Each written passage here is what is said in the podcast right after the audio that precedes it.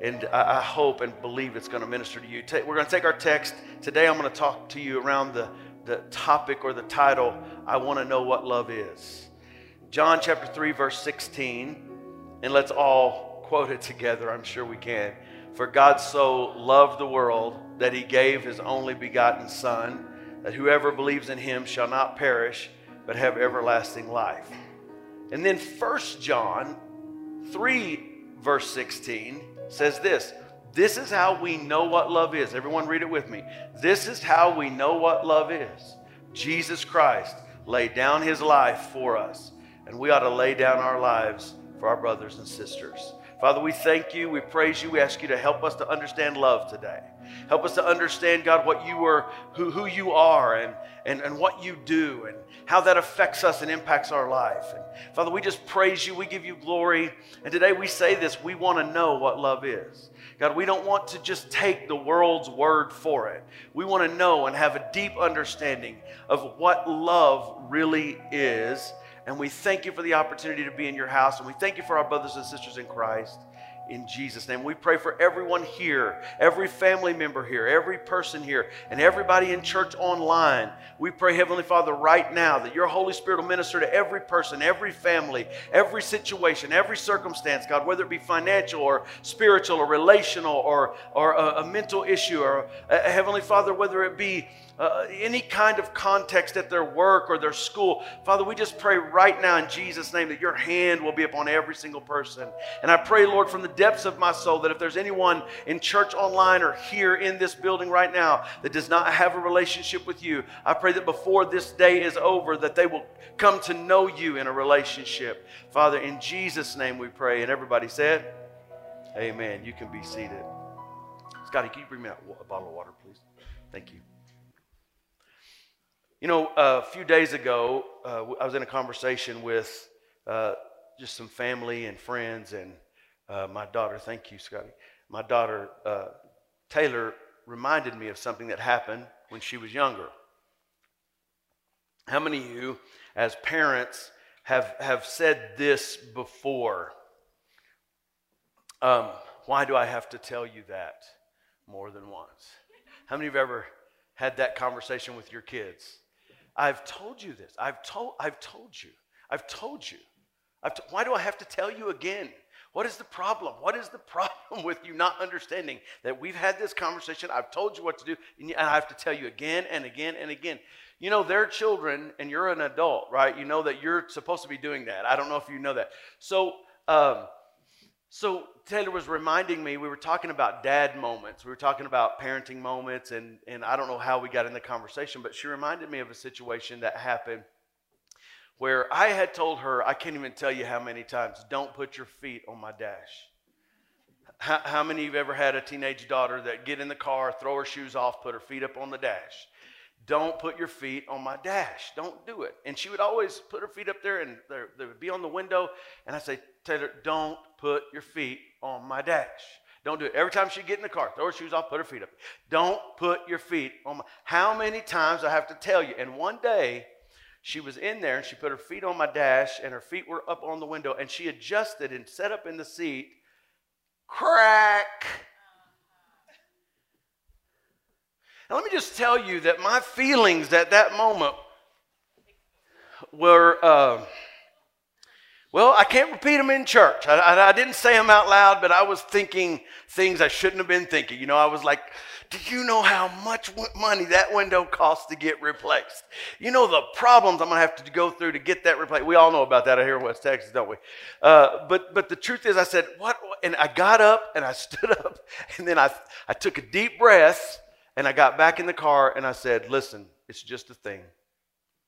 You're my daughter. You're more important than this thing. Don't put your feet up on the dash anymore. now, listen, that was one heroic moment out of many that were not so heroic. It's not often that we get that right because we get mad and we get angry and we get frustrated and why. And today I want to talk to you about love. I want to talk to you about what love really looks like, what love really is. You know, in order for us to take an honest look at love, then we must take a look at love's origin. I was going to take the approach of debunking current definitions of love, which is what we always do because the world has got love so backwards. It's got it so upside down that we don't even really understand the term anymore. How many of you ever said a term over and over again and you get that weird feeling of, I don't even, does this even mean what I think it means?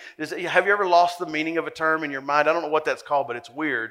And, and, and uh, you know, and I think that's where we're at with love. We just use the word love for so many different things that we've lost the meaning of it. We don't really understand what it means. And truthfully, our culture has redefined it to mean something it totally doesn't mean, so it's got us everyone confused. So what I thought, let's, let's go back to the origin of love and let's learn about what it really is. And so, you know, what is it? Why not just give a true, a true depiction and gain an understanding of real love, and then the counterfeit or the perversion of its true meaning will easily be debunked in our minds because real love cannot be denied right? And once we know real love, there is no being deceived about it. That's why some of us feel so conflicted in our culture today because we feel in opposition to the way things are thought of and the way things are presented today. Sometimes you feel so conflicted as a Christian, as a believer, almost pushed out because you realize the things that are being said, the things that are being talked about, the philosophies and ideologies that, uh, ideologies that exist around us in our culture constantly are not in line with the Word of God, and they have redefined what some words mean. And it's not a surprise, ladies and gentlemen, because the Bible says that when a society gets the, you know, th- this was not something new. It's something that was talked about in the Old Testament. And when a society gets to a certain place where we reject God, we push God out, we say, we want other things, other things are more important. And then we start moving down this path that God releases us to our own qualms, our own wants, our own desires. If that's what you want, just go ahead and see how that turns out. And when that happens, we get all confused and mixed up. We start redefining stuff. We start turning stuff over. The Bible calls it this way in Isaiah. Isaiah talked about it that men will call good evil and evil good. If we're not living in the day where that's happening, I don't know what day we're living in. I mean, it's obvious. So we've got to get an understanding. We've got to really, really, really rewind and go back to the basics in a sense of what really is defined by God and who God really is, and, and how we can really study that and learn that and develop that in our minds and our hearts, because that's how you defeat these thoughts and the infiltration of the world's ideologies into your mind. Now, just so that you know that that's what we're supposed to be doing as believers, the Bible says in Romans chapter 12, verse 1 and 2, I beg of you, brothers, that you be transformed, not conformed. He said, Be not conformed to the world. In other words, the world has a way of being, the world has a way of doing. The world has a way of seeing things. The spirit of the world. I'm not talking about people in the world. I'm talking about the spirit of the world. The fallen mentality, the fallen mindset, the sinful character of the world has a way of seeing things. The Bible even goes as far in First John to tell us that we shouldn't love the world. The Bible says if you love the world, the spirit of the world, the, and, and, and it describes what it is, then you don't love God. Hold up, wait a minute. yeah. Listen, what, what? What, what? If you're a friend of the world, the Bible literally says you're an enemy to God. This is why we talk so much about being a citizen of heaven. Now, I'm not talking about practical things or earthly things. I'm talking about the spirit of the world. And here's what the, uh, John says it is it says that love not the world, neither the things in the world. For if a man love the world, the love of the Father is not in him. For the love of the world or the world is the pride of life, the lust of the eyes, and and the and I forget uh, what, what is it? The pride. The what is it? I forgot. It's lust, some kind of lust. Don't do it. You can look it up in 1 John chapter 4. Lust of the flesh, lust of the eyes, pride of life. That's what it is. It's those things that attach to our character, those things that attach to our that sinful nature that tries to reside in us. Can I tell you something that I want you to know as a Christian, as a believer? That you don't have to give into this ideology or this thinking that, that, that you are always going to have to fall to sin. Now, we all have the capability of sinning. Come on, somebody say amen. But we don't have to be captivated by sin anymore. We don't. Because the Bible says Jesus, when he went to the cross, it says, uh, Isaiah chapter 53, verse 3 through 5, it says, He was wounded for our transgressions, He was bruised for our iniquities. The necessity we have peace was laid upon Him, and with His stripes we're healed. So, those first two things, He says, He was wounded for our transgressions. Transgressions are the acts of sin. The sin that we commit, lying, stealing, not doing what's right, whatever you want to characterize or categorize those sins as, you see them all throughout the Bible. We, we commit sins. And we're born that way. The Bible says that when the earth fell, when Adam and Eve fell, that became the inheritance of all mankind. So when people say everybody's born good, I feel like everybody does have the imago Dei on them. In other words, the impression of God on them. God gives us a conscience to at least give us guide so we don't, we stay at least in some parameters so we don't destroy society. But we're not good. Bible says there's none good. No, not one. And we're born that way and we have to overcome it. How do we overcome it? By working real hard? How do we overcome it? By being a better person and keeping ourselves within the parameters of the rules? How do we overcome it? By being a good church guy and a church gal and a church family? How do we overcome it? No, we overcome it one way. Not what we did, but what he did. The Bible said he was wounded for our transgression, acts of sin, and he was bruised for our iniquity, nature of sin. Jesus dealt with both of those things on the cross. This is why the Apostle Paul said in Galatians chapter 2, verse 20, I am crucified with Christ. Nevertheless, I live, yet not I, but Christ lives in me. And the life that I now live in this flesh, I live by the faith of the Son of God who loved me and gave himself for me. In other words, every day when I get up, and this is an everyday thing, the Apostle Paul said, I die daily. So every morning when I get up, I'm like, Lord, I'm crucified with you today. I identify with you on that cross and thank you for dying for my sins. And I'm dead to my old self and I'm alive to the new self that you created in me because you resurrected from the dead. Come on. I'm not have to be bound. I don't have to be defeated. Well, what happens if I do sin? You go to Jesus and say, I'm sorry. we make it so hard. You know what most of us do when we fail? We run from the things are the only things that can rescue us. Run from the church, run from our small group, run from our friends that are good, and somehow end up in a company with friends that are going to encourage that continual failing. When Jesus tells us in First John, here's, I mean, John tells us in First John, here's the way you do it. He, he, he said, if, he said, don't say you have no sin because you make God a liar. We all have sin. We all have sinned in the past, and we have the potential of sinning now. So don't, don't act like you, you don't have the potential to sin or that you haven't even committed sins. But here's what you need to know if you do sin, you have an advocate with the Father who is Jesus Christ the righteous. The Bible says if you have sinned, go to God, confess your sins, and, and, and, and He is faithful and just to forgive your sins and to cleanse you from all unrighteousness, sins, and iniquity.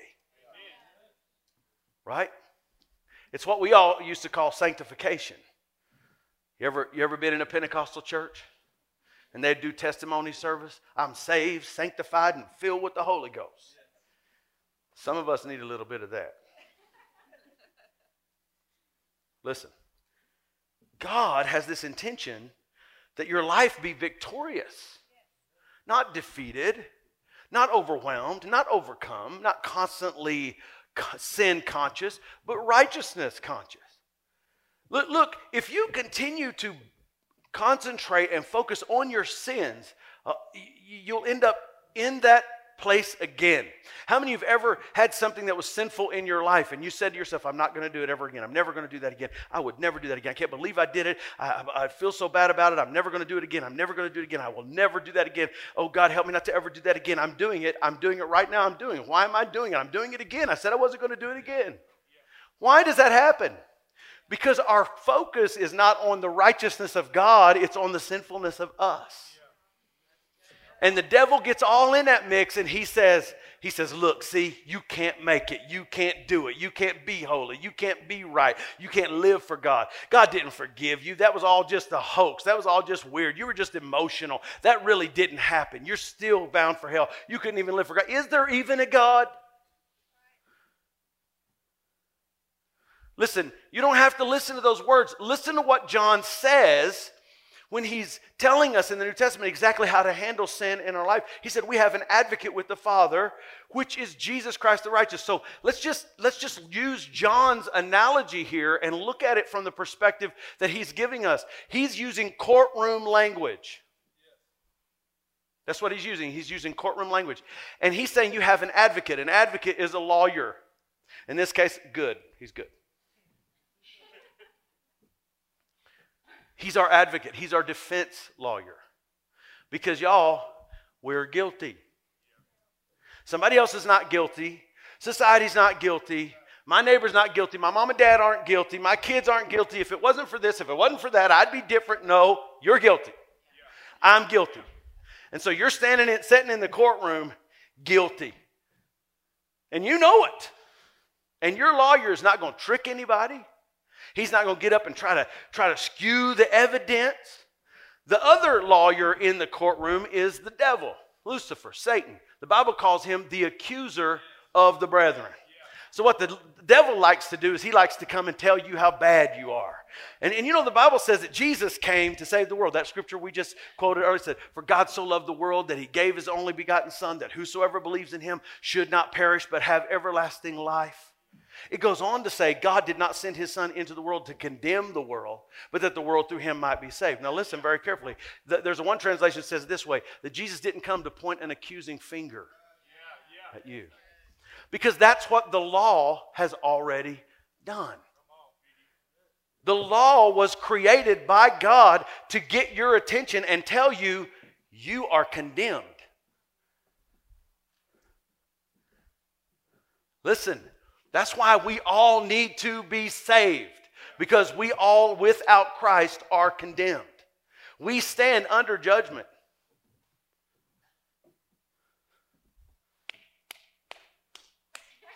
I'm just trying to lighten the load here a little bit. Y'all. But if we know Christ or we're in Christ, we no longer are under that judgment. Now we are in Christ. We are saved. Our life is changed. If we are saved, if our life has been changed, we've been regenerated, our spirit has been made new. Come on. Like the Apostle Paul said, if any man be in Christ, he is a new creation. Old things have passed away, all things are become new. We got stuck and we just said, I want the fire insurance that makes sure I go to heaven, but I don't know about the rest of it. That's not the way this works, y'all. Old, gone, new, here. All of this because God loves you. So we're in the courtroom, and the devil is saying they're guilty. They've sinned. They've committed wrong against you, God. Oh, holy God. Isn't the devil wonderful? You are so holy and you're so right, and they have committed sin against you, and they're horrible to you. And Jesus stands up and he says, uh, I, I just need to bring to everyone's attention because he's your advocate, your lawyer. He's standing in the courtroom. Judge, I need to bring something to your attention. Well, what is that? They're guilty but they've already been sentenced, and the sentence has already been carried out. Because the advocate, who is the lawyer sitting beside you, defending and pleading your case, was also the sacrifice that took the punishment for you so you wouldn't have to.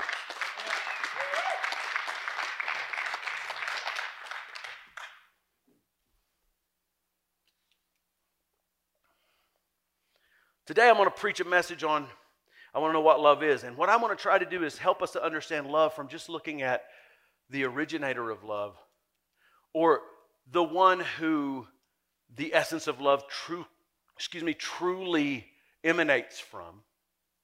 And then next week we're going to talk on a message titled I can't stop falling in love. And this is about our love for God and why we love him and why it's so important and what loving God really means. And then the following week, we're going to talk about all you need is love. And this is all about loving others. And then finally, we're going to talk about I will always love you. Once we understand what real love is, then we can talk about romantic love. You don't want to miss this one. So, what is love? What is love?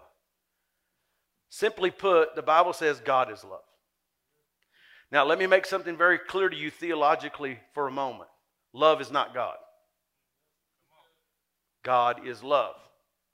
Our definition, our supposition, our assumptions about what love is cannot be placed on God and call Him love. The only way we can truly understand love for real is that we understand God for real. Our idea of love is skewed.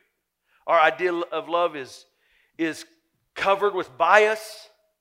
It's covered with supposition. It's covered with prejudice. It's covered with ideologies that are earthbound and earth bent. And it's not real love. So let's not ever say love is God. It's not the same thing. But God is love, true love, real love. In order for us to understand love, we have to understand who characterizes it. We have to understand how love is expressed, what are love's effects, and how does love function. In order to take a look at love, let's take a look at God. God is who we know as Yahweh. It's what the Israeli people would call him, or what the name that derived out of their respect and reverence for him because they wouldn't even say the name so because they reverenced him so much so th- so there was a spelling that allowed them to call him something else we pronounce it this way jehovah He's the self existing, self sustaining God of all things.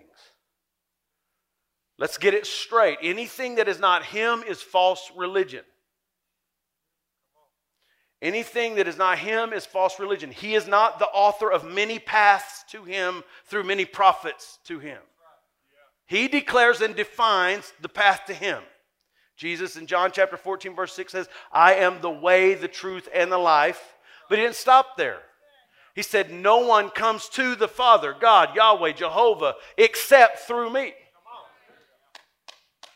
So, this idea that there can be other ways or there are other ways is false unless you just say, I'm not going to believe the Word of God, I'm not going to believe the Bible, which is not an option for us and should never be an option for us. And if it is an option for us, just stop calling yourself a Christian. It's that easy. Because our relationship with God is not based on a label called Christianity, it's based on the idea of following Christ and being changed by Christ. And what transforms us and renew us is the Word of God. Jesus is the personification of this Word. The Bible says in John chapter 1, verse, verse uh, 1, he says, In the beginning was the Word, and the Word was with God, and the Word was God, and all things were made by Him, and without Him nothing was made that was made. And in Him was life, and the life was the light of men, and the light shone in darkness, and the darkness could not comprehend it. And the Bible says in John chapter 1, verse 14, and the Word became flesh and dwelt among us, even as we beheld him as the only begotten of the Father, full of grace and truth. He said, The Word is Jesus, Jesus is the Word. And these words are an expression of our Savior, Jesus. And these words transform you and renew you and change you. Yahweh Jehovah, the self existent, self sustaining God of all things. Beside him, there is no other God. He is A to Z. Everything started with him, everything will end with him. There is no beginning in him and no ending in him. You and I, we have beginnings and endings. We understand them. We are born, we die. God never even had. Well, we get in this, you know what's funny to me? We get in this big conversation about creation.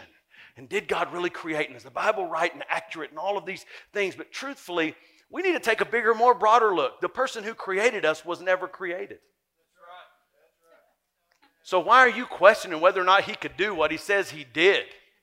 And trying to minimize the miraculous power of God to a small mindset of mankind when we're just guessing in the first place.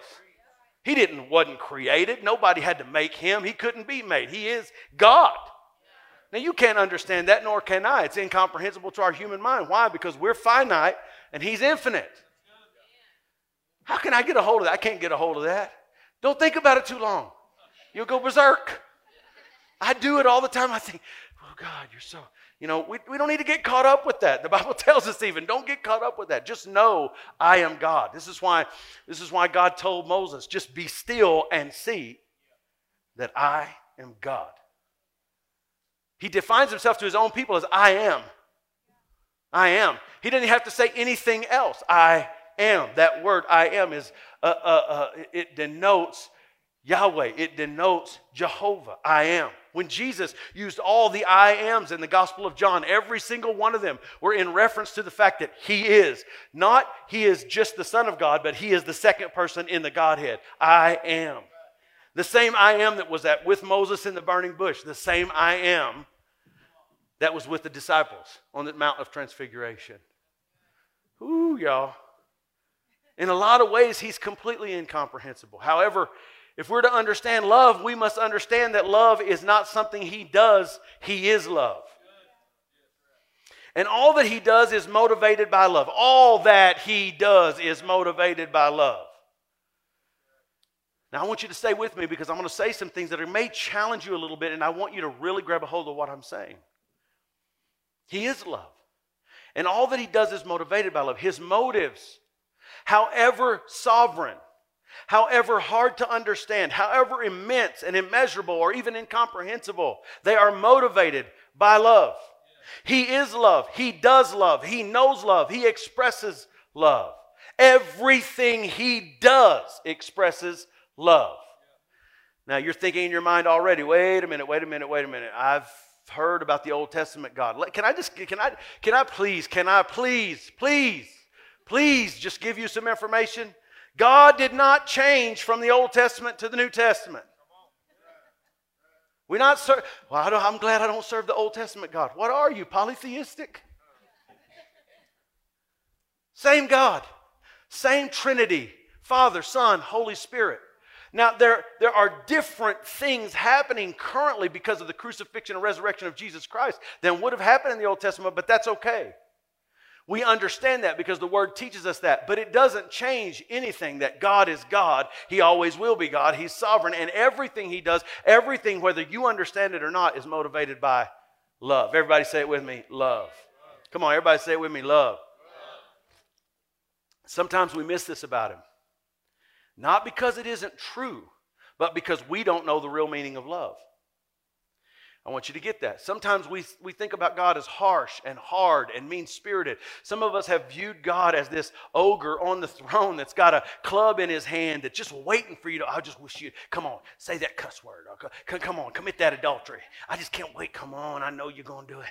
I know you're going to do it. I'm going to get you. I'm going to get you. That ain't God. God's putting all kinds of stuff in your way to keep you from doing that. And the devil's over there saying, I'm going to get you. And I'm going to make you feel horrible if you fall. And I'm going to make you feel like you have to fall if you haven't fallen. Sometimes we don't understand what God's about because we see the manifestation of His judgments and we see the manifestation of the different things He does, and we misinterpret that as meanness, hatefulness, judgment, and mean spiritedness. But the truth is, it's all love. Love, love, love, love, love, love, love. Every single bit of it is love. So when we see real love in all of its facets, there are parts of it that don't look like love to us because we've all of a sudden changed love to mean accommodation toleration. That's not what it means. So when we see real love in all of its facets, we wonder, is this real love? But if we are seeing the big picture at the level our God sees it, then we would understand how all of what He has done and will do was impacted by love.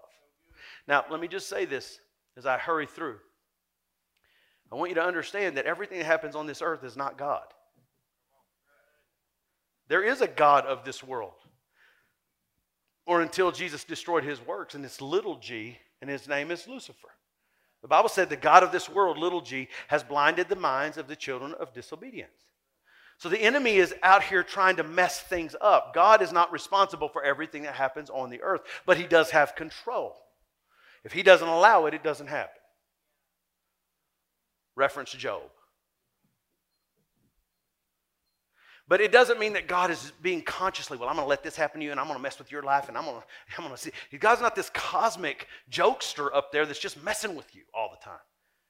God is your father the lover of your soul. God is the one who, who, who, who, cares about you and wants the best for you and your family and everybody around you.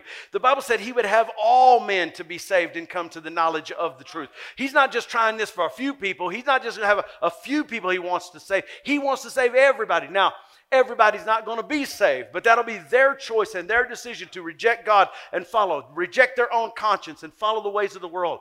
God even put us when we're unregenerate, when we're not even saved, He put a conscience in us that represents Him on our behalf to help us make good decisions. And we continue to blow that off and blow it off, and we know what we're doing is wrong, and we keep, keep doing it. And people say, well, what if, what if people didn't intentionally reject God? You are rejecting the nature of God. And you can't even say that in America. I'm sorry. We are so Christianized and Christianized. I know there's a lot of people that don't experience church and haven't for a generation, don't experience God and haven't for a generation. But the Bible says man is without excuse because you can look at the very creation and see there's a God. I don't know why we're even fussing about it. Is there God? Is there not? No. The Bible said, a man has said in his heart, there is no God, is a fool. That's tough language. No, it's love. Why is it love? Because God is trying to save us from an eternal damnation. Let's look at him as creator first. He created man for fellowship with him. Fellowship is a relationally intimate word. It connotes closeness and vulnerability. It's about trust and confidence. It's about love. He created man in his own image. In other words, he wanted to have kinship, where we get the word kin, in kind, kinship. I want to be in relationship with people who have my image. He created paradise as a home for mankind. Perfection. This earth used to be perfection. When I went to the Rocky Mountains this year and I looked uh, last year in 2020, I looked at the mountains, I thought, this is the dumbed down version. I was astounded. I was amazed. I couldn't believe how beautiful and gorgeous this place was, and then realized this is the sin laden version. What must heaven look like? What must of earth look like when God first created it and put man in it? Let me tell you something. They were in paradise. Why? Because he loved them. He created paradise them. He created Eve from Adam for Adam. Because why? He loved Adam. He gave them dominion over everything for their enjoyment with only one holdback. Don't eat of this one tree. Oh, there it is. It's not love. He didn't want to give them what he had. You know who that sounds like? The devil. Yes, that's right. Because that's exactly what the devil said. He only's not, he, he just doesn't want you to be like him. They were already, think about this, they were already like him. What he was trying to do is save them from losing their innocence. If they ate of the tree of knowledge of good and evil, they would lose their innocence. And he was trying to save them from losing something that was so precious. And instead, they viewed it as you're trying to keep something from me. Right?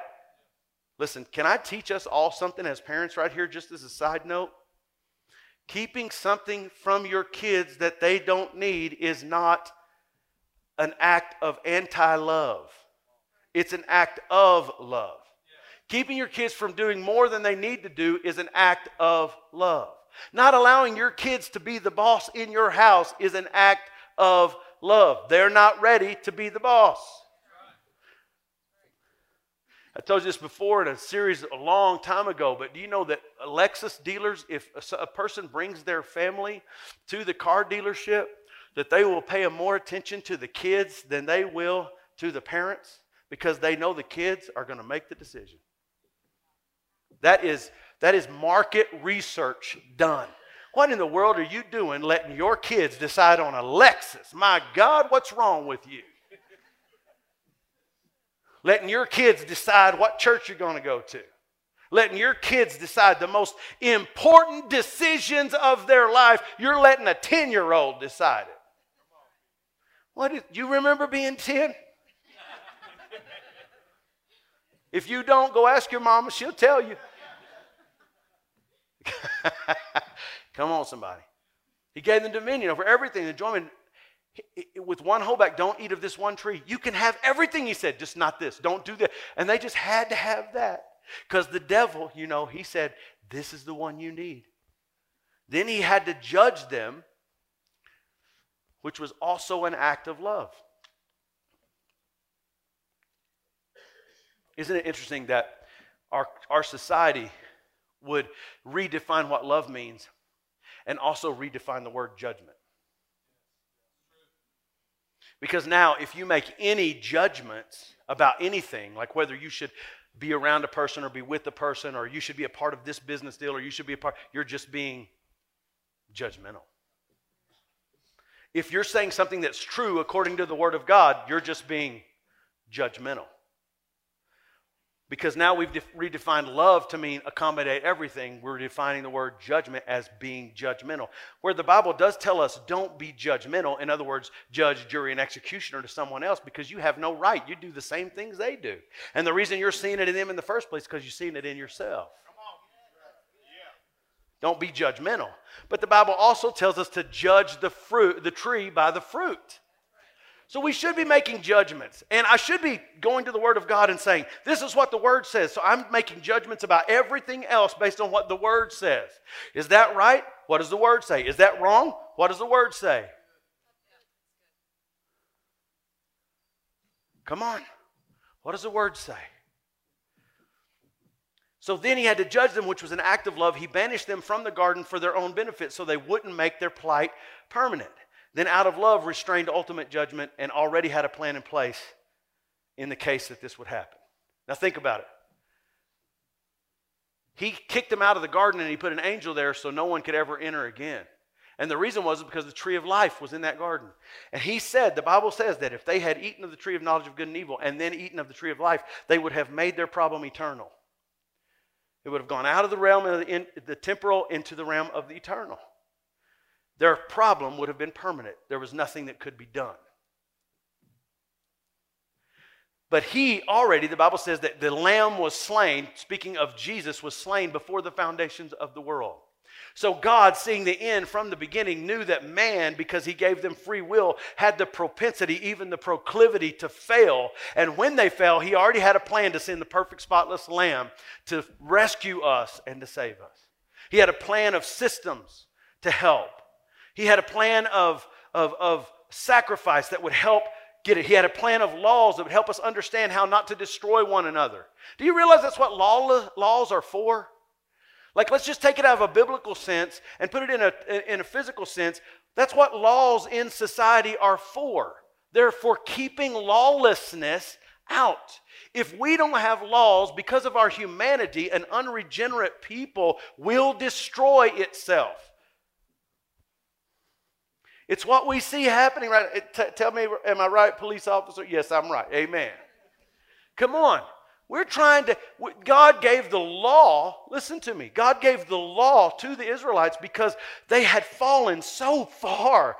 Remember, some of these people that you think, oh, how could he destroy? How could he send the flood? How could, remember, they weren't that far removed from creation. They were very well aware of God, they had purposely rejected him.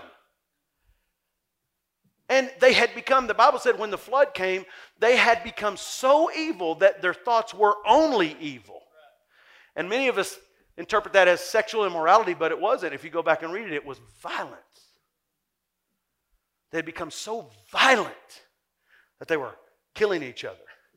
So God said, I wish I didn't even create them. It's the only time in the Bible where God said, I wish I hadn't even created mankind. So here's what I'm going to do I'm going to clean the place up. And he did. And he found found one guy. Can you believe it? One guy on the planet whose name was Noah. Jonah was the guy that went in the whale, just so you remember. Noah found grace in the eyes of the Lord. It was an act of love to keep the world from destroying itself before God could save it. Are you hearing me? Second, he was the deliverer. Man, I got to hurry. From the moment of their fall, he began to deliver them. He created a nation to express his will, purpose, and his ways. That's Israel. In order to ultimately save all of mankind who had already, at this point, become evil and wicked and had turned their backs on him. Why do you think everybody hates Israel so much? Because the Messiah came through Israel. It's, an, it's the devil. Every time you see this hate towards Israel, you need to understand that is the devil. He is infiltrating that. He hates God. He hates God's people. He doesn't. That was the vehicle through which God brought Yeshua HaMashiach. That he wants that place destroyed.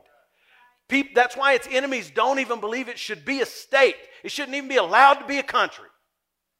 Why? Have you ever just asked yourself why?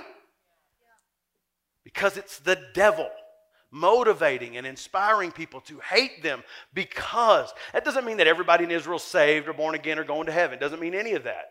But what it means is God's hand is on that nation for purpose. In other words, if you're a Jew, you don't get a free pass, is what I'm saying. But there are some connections. The word, the oracle, the Paul, Paul said, here's what's beneficial about being a, a Jew the oracles of God came from you. He created a nation to express his will. He, he showed them love in order to ultimately save all of mankind who had already at this point become so evil and had turned their backs on him. He gave them the law to deliver them from their own lawlessness. He gave them a system to deliver them from sin and to show them His ways. Deliverance is all about love. I love you, so I'm not going to let you stay there. This is why we say what we do about Jesus. Jesus saves us and He changes us and He loves you exactly how you are, but He loves you too much to leave you how you are. And he begins a process of delivering you from sin and delivering you from pain and delivering you from problems and delivering you from circumstances that have made you who you are today. And he's going to change you and renew you and make you someone new. He delivered them from famine. He delivered them from enemies. He delivered them from themselves. He delivered out of love. He loved and he cared about them. He would raise them to prominence out of love as a nation. And he would allow their defeat out of love because they turned their backs on him. Not vengeance. He wasn't being vengeful to them. He knew that they wouldn't turn back to him unless they would lose the position. God have mercy if I'm not speaking prophetically the United States of America. If we don't stop turning our back on God, He's going to have to allow things to change in order for us to turn our hearts back to Him. And that's ridiculous. We should never let that happen. We should never let that happen. There's a, there's a remnant in the United States. There's a remnant of, of God's people who still love Him and still pray. And it's time we stand up and start praying for salvation in our government and salvation in our national government, in our state government, in our local governments, that the people who are leading in this country, we won't just be mouthing them or hating them, but we should be praying for their salvation. That if they do not know Christ, that they will come to know Christ and that Jesus will save them. I got news for you. No matter if they're on the same side as you or not, God doesn't hate them. He may not be pleased with them, but He does not hate them. He loves them just like He loves you. And for your just edification, He's not always pleased with everything you do. Let me smile. I need a smile on that one. He, he delivered out of love. He loved and cared about them. Even when they rejected him, even when they broke his laws, even when they turned their back on his goodness, he still loved them. If you go read some of the minor prophets and how God likens the children of God with a bride, and he likens himself as the groom, and how that they had committed adultery on him over and over and over, and how his heart was broken, and that he had no choice but to change the circumstances of their life so they would turn back to the love of their life. This is what the Bible's talking about in Revelation chapter 3 when it says that we have left our first love. We need to turn around. We didn't lose our first love, we left. We need to stop leaving and get back to cleaving. Come on, somebody, with the presence and the purpose and the power of God. Number three, leader. I've got six. I will be done not in a minute and 35, though. I'll tell you that. Almost. He led humanity from death to life. He's a leader. He, lo- he led out of love. He led humanity from death to life. He, he leads us from fear to faith. He leads us from sin to righteousness. He leads us from injustice to justice. He leads us from condemnation to freedom. He's all about love. And that's what the Spread the Joy campaign is about, by the way. This is the joy we're spreading that God loves you, that God loves everyone around you, and He will always love you. And nothing can change the fact that God loves you. Nothing. There's no devil in hell that can stop God from loving you. There's no sin that can stop God from loving you. There's no circumstance that can stop God from loving you. God loves you. He went to all extents to show you that. He was king, He was their king. He was a benevolent king, a good king. He will forever reign as a benevolent, good king, the king of kings and the lord of lords, the Bible describes him as. There's no king greater than him. And his kingship was a kingship of love. And the Israelites rejected him and said, We want a king like everybody else has a king. God said, But I'm your king. You've got judges. I'm your king. No, we want a we want a king. We see other people have king. God had protected them. God had provided for them, but they still they had to have what every you getting it? They had to have what the world had. They had to think like the world thought. They had to embrace the things of the world. I want to be like them. Since when did we as Christians get into this weird place where the world are the popular kids and we're trying to be the popular kids? I want to be in the popular group. No, you don't. Because the popular group, the Bible says, narrow is the way, and few there be that find it. But broad is the way that leads to judgment. And many there are that take the road. I don't want to be on the popular side of things. Well, people aren't going to like me. Eh. Come on. Jesus likes them too, though. He's not pleased with them, but he likes them. You know, that's the thing about Jesus. He doesn't just love us, he likes us. And you know when we don't like ourselves or we don't like others, you know what we're doing? We're insulting him. The Bible says, How can you say good things with your mouth about God and say bad things with your mouth about people? They're made in my image. That wasn't Old Testament, that was New Testament. James said it. James, the brother of Jesus, who probably had lots of conversation with him.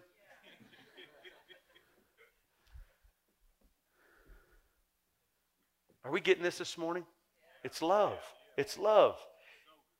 Number five, he's a provider. Oh, have we not experienced this?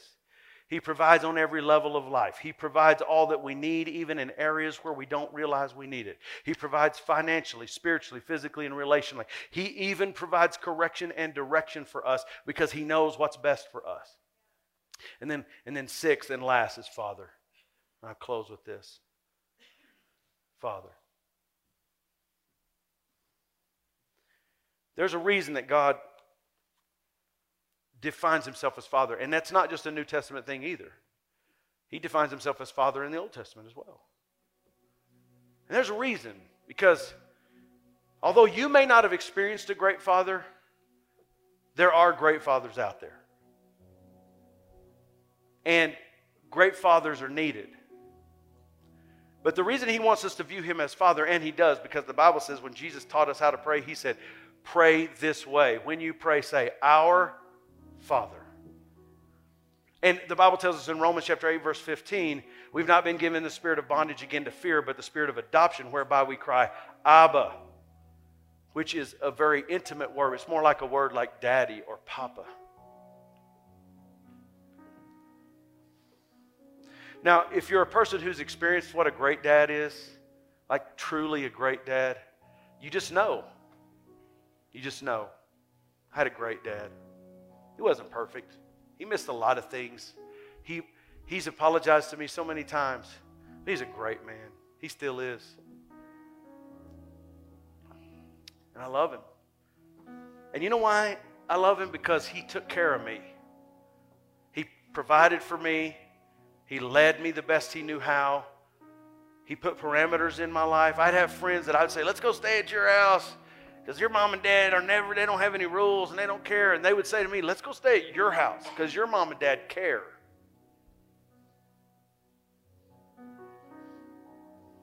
I don't know why we interpret parameters as hate or as meanness or as judgment. It's got us in trouble, folks. It's love that says, I'm not going to let you touch that. It's love that says to the toddler, it's a good father that says to the toddler, Now, look, I'm going to do everything I can do on this boiling pot of water. I'm going to turn the handle in so you can't reach it. But I'm also going to tell you don't you come close to this stove. And don't you put your hand in that, on, on that pot. Don't do it. And I might even get aggressive and say, absolutely do not touch that. There have been times a little Lindley, she is rambunctious, my granddaughter. I mean, she, she you got to be on top of things because she moves like lightning, and I'm not kidding. And and and there's been times that she's gotten in a dangerous situation, and I'll say, Lindley, and I mean immediately she goes. Because my voice sounds stern. But do you know what that sternness really is saying? I love you and I don't want you to hurt yourself. You pull that boiling pot, of water over on yourself, kid, and it could change your life forever. It could mess up the future of your life. It could kill you. You're not touching it. See, this is a good father, a good father that is affectionate, a good father that is loving, a good father that cares, but a good father is not indulgent or over indulgent with his children because he knows that when that child wakes up and has uh, grows up and has no parameters in their life, they will be missing a big block of maturity that will cause them to be a consummate failure in life. God is a good father who's filled with love, who's saying to us, Don't touch that. That's going to hurt you. Don't, don't, don't do that. That's going to hurt you. And this Father is so good to us, so good. He loves us so much that He made a plan to rectify our failure before He even knew us. He loves us so much that He wants to have fellowship with us, so much He wants to have community. This is why if you fail or make a mistake, you don't have to run from your Father, run to your Father. Because your Father's just going to grab you up and say, Hey, it's okay. He's going to pat you on the butt and say, Come on, you got this. Come on, you fell over on the bike. It's okay. Let's try it again. Man, I last I missed the last shot. The whole team's mad. It's a, hey, it's okay. You can't learn how to make them if you don't miss them. That's a good dad. A good dad doesn't jump in with the crowd and say, "That's right. You can't believe you need to practice more." That's not a good dad. It's a horrible dad. A good dad says, it's, it's going to be okay. We're going to, hey, you know what? Next week, we're going to get out in the, we're going to get out in the, the gym and we're going, we're going to hit the repetitions and we're going to put you in pressure situations until you can figure it out. And then it's going to be like second nature to you. And you know what? You know what, kid? You're still going to miss some. But it's okay. You're going to be better because you did. That's, that's your father. And he loves you so much that he didn't just mimic it with his words or speak it with his mouth, he acted on it. He acted on it. There's a story that's told as true out of Oklahoma, which I have to say it's told as true because I know anything from Oklahoma here is suspect.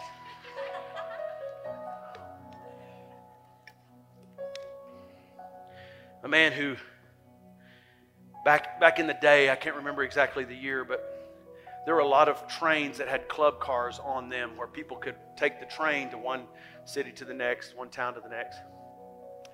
And this dad of this little boy, uh, his job was uh, on, the, on the railroad, his job was there was a bridge that had to be raised and had to be lowered uh, for the boats to go under and the trains to go across. And one day, his son had been bugging him for a long time to go with him to work. And uh, he'd, he'd put it off and put it off because he really didn't want to have his son around at work. And then finally, his, his son said, I love, I want to see the bridge. I want to see the boats. I want to see the train. Come on, Dad, let me go. And so he got him out of school and he took him to the job with him. And they, he showed him all of it. He took him all down to the tracks and showed him how the bridge went up and down. And he took him to the gearbox and said, Look, this is what makes it work. And these gears engage. And when they engage, the bridge goes up and it goes down. And that's what your dad does. See, what I do is I make it possible for the the boats to go under and the trains to go across without hitting each other. And, and so that, that, that it's a clear pathway for everybody. And so it's very important what I do, son. And so they were playing around and he showed him the, he showed him the area where he, all the buttons are and all the levers are to make sure that that happens. And, and, and so he, they, they went on about their business. He went on about his job. His son was playing around. And he, he had gotten so caught up that he had forgotten to lower the bridge after he had showed his son that he raised it. And he all of a sudden in the distance heard the whistle of the train, which was like the last signal to him get the bridge down. And he heard it. And he ran back up to the to the to, to the uh, uh, box where he would make that decision and pull that lever. And and then when he got to the box he realized his son wasn't with him. And then he heard his son. Dad! Dad help me. I'm stuck and his son had gotten down into the workings of the bridge and his shirt had gotten caught in the cogs of the wheel and the what, train whistle keeps blowing. And the train keeps moving, and the dad is like, I, I, don't know if I have time to run down there. He's in this quandary. Do I run down? Do I get my son out? Do I, do, do I? Because if I, if I go get my son out, something like 157 people are going to die. They're, they're, they're going to die. They're going to die if I, if I don't. But, but he, surely he's okay. Surely he's not up in there where it's going to hurt him. I, I don't know what to do. And then, Dad, help me. I can't get out. Help me. I can't get out. But he, he doesn't know what to do. He runs out of the box and he looks and, he, and he, he doesn't have time. And he knows that train is coming. And if he don't start putting that bridge down, it's not going to be down in time. And so he makes this horrendous, awful, most ridiculous decision. He lowers the bridge. And he knows at this point. He knows. I had to take him, I had to sacrifice him so those people would live. Now, we can set and ethically try to come up with the decision of what we think would be right in that scenario. But I tell you that story not as much for that purpose as I do to illustrate to you that that is what your loving Father did for you, except He put His Son in the gearbox.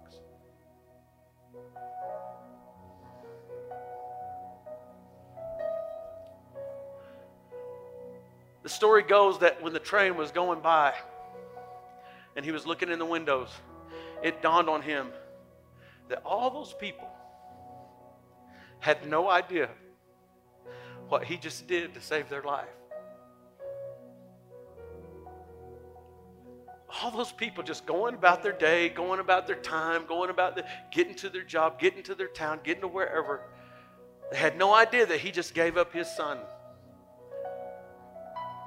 I tell you that story to tell you that our God purposefully and intentionally, and his son purposefully and intentionally, said, There's only one way for this to change because they cannot change themselves. They cannot fix themselves. And yes, they're bad. Yes, they have failed. Yes, they are flawed. But I love them. They're mine, and I love them.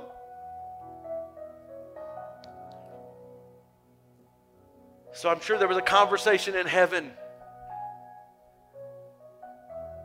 and the Son was sent.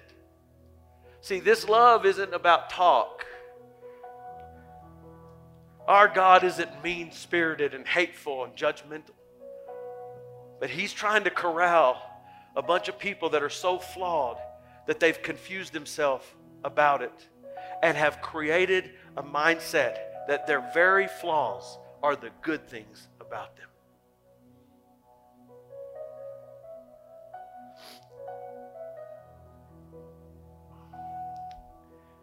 He loves First John says it this way.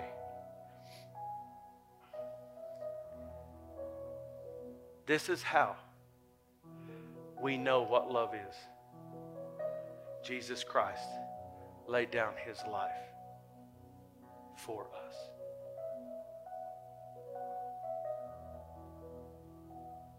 Yes, he did. You may be able to say a lot of things, and you may have a lot of religious ideas or even some secular ideas about Christianity, about religiosity, about church, about everything, about whether you believe the Bible or not. But I'm telling you right now, no matter what is going on in your head or your mind and your spirit or your heart, whether you're on church or online or you're in this room right now, I want you to know He loves you. He loves you. I don't care what you've done. I don't care how you've turned. I don't care what you've questioned. I don't care how, how much sin is in your life. I don't care. He loves you. And He'll do everything He can to direct your path and to guide your path to life. Amen. Let's pray. Father, we thank you for your word today.